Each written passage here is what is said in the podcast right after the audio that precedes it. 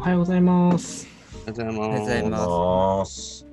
成長のへの進行に基づく習慣の基礎は早起きにあり、だって一日は朝から始まるということで、えーなんと今日も朝から始まりました、サンラデです。11月19日木曜日でございます。今日のテーマは、勝手に指針編ということで、こちらのテーマでいきます。エコと非エコの分岐点、家電編ということです。エコと非エコの分岐点、家電編ですね。以前もあの違うテーマで、このエコと非エコの分岐点っていうのはやったと思うんですけど、何からどこまでがエコで、何からどこまでが非エコなのか、そこの境目はどこなのかっていうことを話していきたいと思います。まあ、経緯みたいな話していく中で伝わるかなと思いますので、早速始めたいと思います。よろしくお願いします。よろしくお願いしおます。願いします。私から。はい、ありがとうございます。ありがとうございます。先日、2001年製の冷蔵庫を使ってた我が家が、令和製の最新の冷蔵庫に買い替えたんですけども、おお。うん、あ私自身も冷蔵庫自身はそんなに興味がなくてそれも一人暮らしをしてた時に親の実家の冷蔵庫を買い替えてからって言って譲り受けた中古品だったのでもうかれこれずっと使っていて全然壊れるもしなかった性能も悪くならなかったんですけどちょっと異音がするのであやばいかもしれないと思って。であんまり今後時間が買い替える余裕があの選ぶ余裕がなくなるなって思ったので、えいやということで買い替えをしたんですけども、まあ、そもそもやっぱり家電って特に長く使えるオートも使えるけどでもそれこそ20年前のものって考えるとあんまり省エネ性能だじゃなかったりするので買い替えましょうと言われる中でなかなかとはいえうんなんか買い替えずに使い続けるっていうのもエコって思うしかたや買い替えて省エネにするのもエコだと思うしっていうのがあんまりどこが基準なのか分からなくて自分もこう曖昧にしながらですね。なんか消費電力とかで考えると買い替えた方があ何年ぐらいで元取れるねみたいな計算はできるけどなんかそうじゃない視点で考えてみたいなと思って提案しました。私はなんか長く使い続けたいなって思う派なので気づけばずっと使ってるものがあったりとかするんですけども皆さんどうされてるかなと気になりました。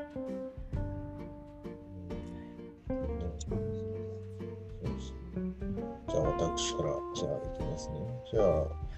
まあ、谷合さんのケースの方をお聞きさせていただいている中で自分が思ったとすれば、まあ、まず言わせてもらうと、まあ、谷合さんのところは、ね、そうやってイオンがもうし始めてなかったし、ね、谷合さんのごご家庭の今の状況って僕はず、まあ、お話存じてるんで、まあ、開発の、まあ、行動は間違いではないとは僕は個人的には思いますけども、思い切ってされたのもいいと思うんですけど、まあ、通常普通の方がそうやってまた使えるのにどうしようかなって、そういう先ほども言われてた通り、その電球とかですね、その LED とかもそうなんですけど、あのそういうまだ使えるのに変えるべきかなっていう、そのあのね、その方が電気代安くなるとかね、普通の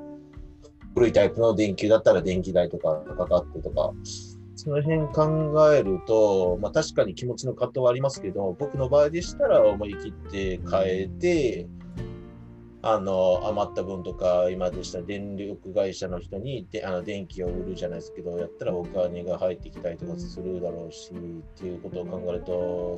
まあちょっと、まあ気持ち的には葛藤その時は思いますけど、僕だったら変えますね。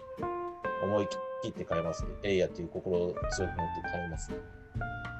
まあ変えてしまったら、もうあとはもうずっと、また長年ずっとあと20年か15年かわからないですけど、まあそうやってあの貢献できると思うから、変える時だけのその一瞬の時は迷いますけど、僕だったら変えます。思い切って。うんまあ、うちも実際あの、パンを焼くトースターとかもある程度あの、ずっと使ってなんか中の様子が見えにくくなったりしたら、まあ、定期的に変えちゃうんですけど、確かに成長年齢ではなんか使えるものは使えるまで使いましょうみたいな感じな感じでいう風な教えなので大切にしましょうという考えなんですけどやっぱり、まあ、ある程度したらやっぱり、まあ、それぞれそのあの変えるタイミングって違うのは当たり前なんですけどやっぱり、まあ、変えるのも全然悪くはないとは思うんです。っていうのはちょっと申し上げておきたいなとは思っております。簡単ではございますけど、以上です。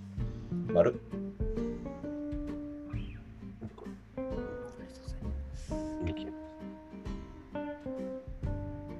れ、家電って基本的に10年とか15年とか、洗濯機10年だったかな。冷蔵庫はだいたい15年とか、基本的にこんぐらい使えるよっていうのはあって、でそれを超えると多分消費電力がどんどん増えていくんだよね。消費電力が変わらないことはなくって、やっぱり経年劣化はあるから、どんどん消費電力も増える、ロスが生まれる。効率的に電気を使うことができないってものだと思うので、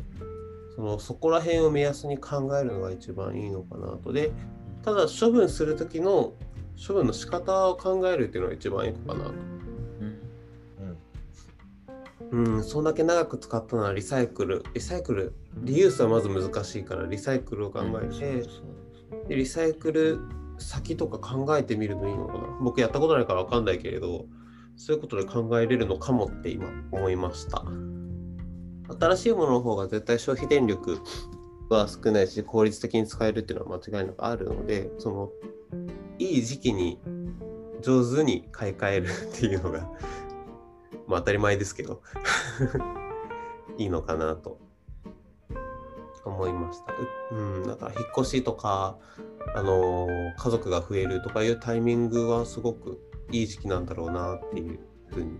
すごく思います。素晴らしい。うん、そうです。確かに経年劣化してます。今も試しにそういうの調べてみたら、とあるサイトだと10年12年を超えると急激に性能劣化って書いてあるんですね。エアコンについているあエアコンもそうだよね。と。エアコンとかは確かにそうだなと思うと、確か冷やすそっちのが、もの結構あ。のーねエネルギーを多く使ってしまうって発想だと確かにそうですよね。経年劣化ってあんま発想がなかった。私も、えっと、私もそうですね、なんか今のみおくんの話を聞いてると、あ多分それが一番良さそうだなと思いつつ、我が家は、えー基本壊れるまで使っていたなと いうことを、えー家の中の家電見ても、壊れるまで使ってるなっていうことを、えーなんかすごく思いますね。洗濯機は、えー多分5年前ぐらいに、もうちょっと前かな。3年ぐらい前か。に壊れたので買い替えてとか。でもなんか冷蔵庫は結婚した時に買ったものがまだ使えているので、そのまま使っている。あの、まあ、びっくりなのが、私が高校1年生の時、アルバイトで貯めた初給料で買ったコンポがあったんですけど、音楽用のコンポがあったんですけど、まだカセットテープが聴ける時代のやつなんですけど、それが未だに現役で動いてるっていうのが、あー結構持つなって、昔のものはやっぱ持つなとは思いながらも、まあそれを頻繁に聞いてるわけではないので、うん。えーまあ、まあ、消費電力多分相当食っているだろうなという。気はするものの、なんかこう自分の 中のこう思い出とか、まあ、愛着というかそういうのがあるあって、いまだに普通に動いてくださってるのがありがたいなと思っています。ただ、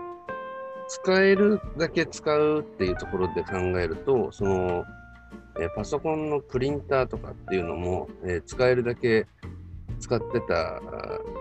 時があって、もうどうにもインクが、交換の用のインクがなかったりとか、もう売ってないとかっていうのが、えー多々あった。でも今、今はもう古いんですけど、インクの型がなんか同じになってるので、えー、未だにこう買えるから、買えるし使えるから使ってるんですけど、やっぱり、その、他のスマホとの対応をしてないとか、えーパソコンとの相性が非常に悪いとか、えーそういうことを考えると、やっぱり買い替えようかなという気が、えーしてきますね。そこでだから、エコっていう面だけでもし考えるならば、やっぱり、うんどうなんですかね。一番いい時に買い替えて、かつ、その処分方法というのをなんとかしていくっていうのがいいと思います。ただ、闇雲に、じゃあその12年経った、ね、経つ前にもう、あと1年で12年だし、安いし買っちゃおうかっていうのは、うんってちょっと、ちょっと考えものかなという気はしております。あるありがとうございます。僕は、物を、物の、物に対してコスト、環境コストがかかるタイミングって4つだなと思って、作るとき、運ぶとき、使うとき、捨てるとき。で、これらをなんか全部、その、加味して考えるってかなりやっぱ難しいと思うんですよね。なんかベストって正直、その、本当に一つ一つを検証しないと分かんないっていうことが一つと、あと、その、どういう価値観を広めたいのかっていうことが結構ポイントなのかなと。実際にこうだっていうのもそうなんですけど、それ一個一個見ていかないと分かんないから、大まかにどういう考え方を世の中に広めたいのか、その広めたい考え方を自分が行動に移すみたいなことで考えると、なんか基本はやっぱ使い切ったら買い時っていう風な、あの、ものを大切にしましょうっていう、そういう発想でいくと、やっぱ大切に使おうって感じになると思うんですよね。うん、だからその価値観を広めたいって自分が思うと、その価値観に基づいた行動を取ろうっていう風になるっていうのと、その使い切ったら替え時に合わせて、あの変える時に変えようっていうのがあると思って、要はその変えなきゃいけない時に、今回谷谷さんみたいに、その LED、より環境コストの低いものに変える。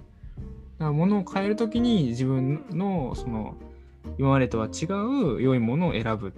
ていうことと、あと僕が結構やるのは、あの、そもそもそれをきっかけに使う量を減らせないかっていう。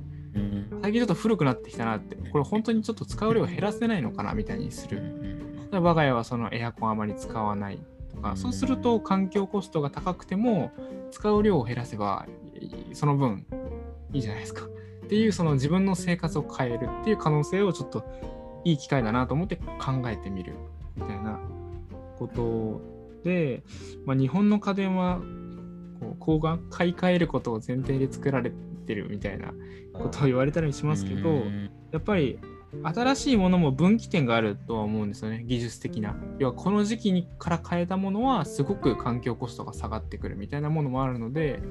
まあ、それも一つの基準にはなるのかなと思うんですけど、まあ、基本的に僕は広めたいのはあのものを大事にして使いましょうっていうところだなというところなんですけどまあ新しいもの好きなんでなんかそこと自分のあの欲求とのあの戦いの方が大きいです。丸はい、ありがとうございます。ありがとうございます。ありがとうございます。ところですかね。あですね。はい。ちょっと、これに切りますかな。今日なんかみんなすまとめて話されたので、いい感じですけど、はい、いい感じですので、ちょうど切りがいいので。はい、日時計に聞きます。ありがとうございます。人の心が名月のように澄み切ると人生が美しく澄み渡ってくる。あ、声が出ない。人の心が名月のように澄み切ると人生が美しく澄み渡ってくる。ありがとうございます。ありがとうございます。ありがとうございました。名月って初めて聞いたのか、意味がちょっとわからないので。明るい月。ああ、そのままか。明るい月か。ありがとうございます。ということで、明るい太陽が出かかっております。朝の時間です。11月19日木曜日のさなじでした。今日のゲストは、谷合内田、高橋、山田美代でした。今日も起点力を高めて明るく参りましょう。ありがとうございました。ありがとうございます。